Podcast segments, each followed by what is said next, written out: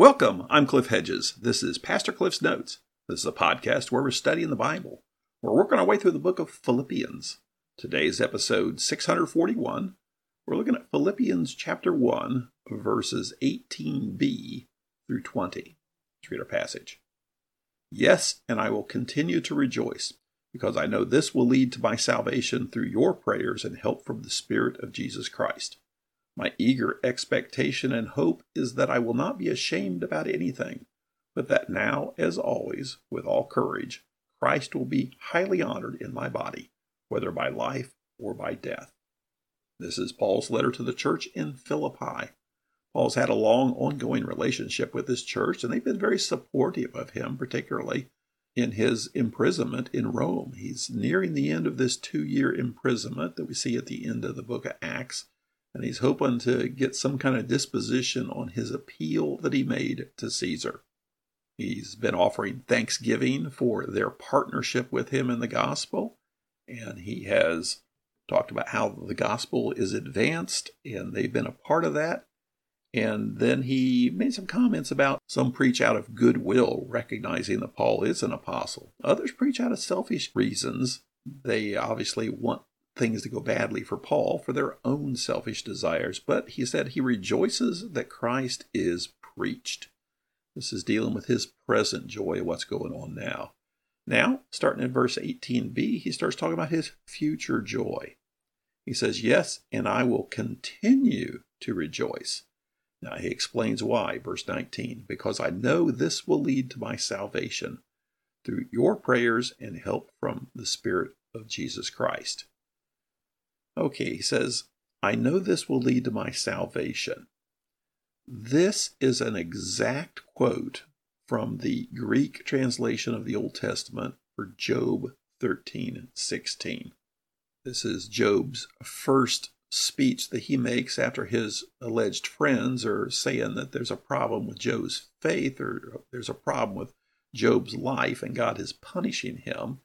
And Job comes back with he he has not done anything worthy of God's punishment and that if he could make his defense and God would hear him, he knows he would be delivered. So he's speaking of his confidence that God will hear him and act on his defense. Now, Paul is using that phrase, and it is verbatim exactly as the, the Greek translation of the Old Testament has Job, the Septuagint. And this is a, a case of what authors call intertextuality, that is, using words and phrases from the Old Testament and applying them to the current situation in the New Testament. So Paul's taking these words from Job and something of Job's situation and applying it to himself. That is, he's in a bad situation, but he has confidence in God's deliverance. So he says, lead to my salvation. There's some debate about how to take salvation. Is he talking about his eternity with God, or is he just talking about physical deliverance? Or is he talking about all of that kind of wrapped up together? And we say, well, Paul's already saved. Well, remember, so often the New Testament writers, their view of salvation is that's something that's begun, but it's not fully wrapped up until the very end. And so they often talk about salvation in future tense, even though they're very confident of their relationship with God right now. So it's hard to say, is he talking about eternity here, or is he talking about the, the here and now? Is he talking about eternity with God, or that he's going to be rescued from this imprisonment and spared execution. So, does he expect to be released? Is one of the things. And it's hard to say. Some of his discussions sound like, yes, he expects to be released, but yet, we'll see down in verse 20, he says, Christ will be highly honored by body, whether by life or by death. There he speaks that I might be executed. And is that just an, oh, I really expect to be released, but even if I'm not, I know Christ will be honored? It, it's hard to say. But he does know he will be vindicated by God in eternity, that regardless of what Caesar says, God will vindicate him, God will rescue him eternally, God will save him eternally. This is through your prayers and help from the Spirit of Jesus Christ. Now, Spirit of Jesus Christ, here's another area of debate. Is he talking about the Spirit given to him personally through his faith in Jesus Christ, or is he talking about the Holy Spirit here? And grammatically, it could go either way. He talks about help from the Spirit. Well, help can also mean supply, which would be helping. And, and it goes with how supply works with the noun spirit. Is spirit the objective, or is it used in a subjective sense? So if it's subjective, then it's the Holy Spirit's the one who supplies the help. If it's used in the objective sense, then it's the Spirit is the one being supplied. So is it the Spirit who is supplied or the Spirit who supplies? And grammatically, it could go either way. And theologians split either way. I think it's best to understand it as the Holy Spirit, just that understanding what he's talking about here. He's talking about deliverance. Now, final salvation, because the Spirit is alive in me, that I've been brought spiritual life through Jesus Christ. Yeah, he could be talking about that. But I think he's talking about, he's linking it with prayer, that your prayer is going to make a difference. I think the Holy Spirit is going to make a difference. Jesus said the Holy Spirit is the one who's going to empower you to be my witnesses. When you're brought before people and you don't know what to say, the Holy Spirit's going to give you the words. The Holy Spirit is the one who helps us. So I think he means the Holy Spirit, but others would differ with me there. Now, is his final salvation affected through the prayers of others? Well, not in the sense of his relationship with God, but his condition. And that's where I think this idea of salvation is kind of a broad sense of whatever happens through this, God's going to deliver me. Whether he delivers me physically, whether he just delivers me spiritually. And all of that's going to play together. And our prayers do have an impact on that. So is God changed by our prayers? Do we change God's mind when we pray? I don't think so. God's got his plan laid out and God makes his plan work.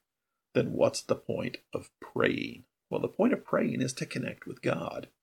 And God uses our prayers. There's a kind of a deep theology to this, a deep theological argument that theologians have been writing about for centuries. What's the purpose of prayer if God's going to do what God's going to do? Well, back to what's the purpose of prayer? It's not to get God to do something, it's to connect with God. And God allows us to participate in what He is doing through prayer. Is a, a tough concept to get your mind around, but God often uses prayer as a means to accomplish what he intends to accomplish. I say, what? But that's where you just have to, to go with it. And you know, biblically, that, that does fit that God desires us to pray. And then he, the fact that we do pray, he uses that as part of the mechanism to make things work. Now, we have to understand, we're talking, trying to understand God here and how God works, but God does desire us to pray. He tells us to pray. And here, Paul is asking them to pray that specifically for his situation in Rome. It continues, verse 20 My eager expectation and hope is that I will not be ashamed about anything, but that now, as always, with all courage, Christ will be highly honored in my body, whether by life or by death. Well, here he says, My eager expectation and hope. Now, we've got to remember here, hope biblically, hope is not a matter of wishful thinking. It's the highest degree of certainty. My hope is on this. So, expectation and hope are pretty much synonyms here. That it's, I'm certain this is going to happen. I'm certain that I will not be ashamed about anything. Now, ashamed doesn't mean embarrassed, but ashamed would be disgraced. And what would be disgraceful to Paul in this situation? Failing to trust God, failing to be a witness for God. That would be the matter of shame, is not standing up for God. So he says, I'm, I won't be ashamed about anything, but that now, as his courage, Christ will be highly honored. So, what would be shameful, but Christ would not be highly honored?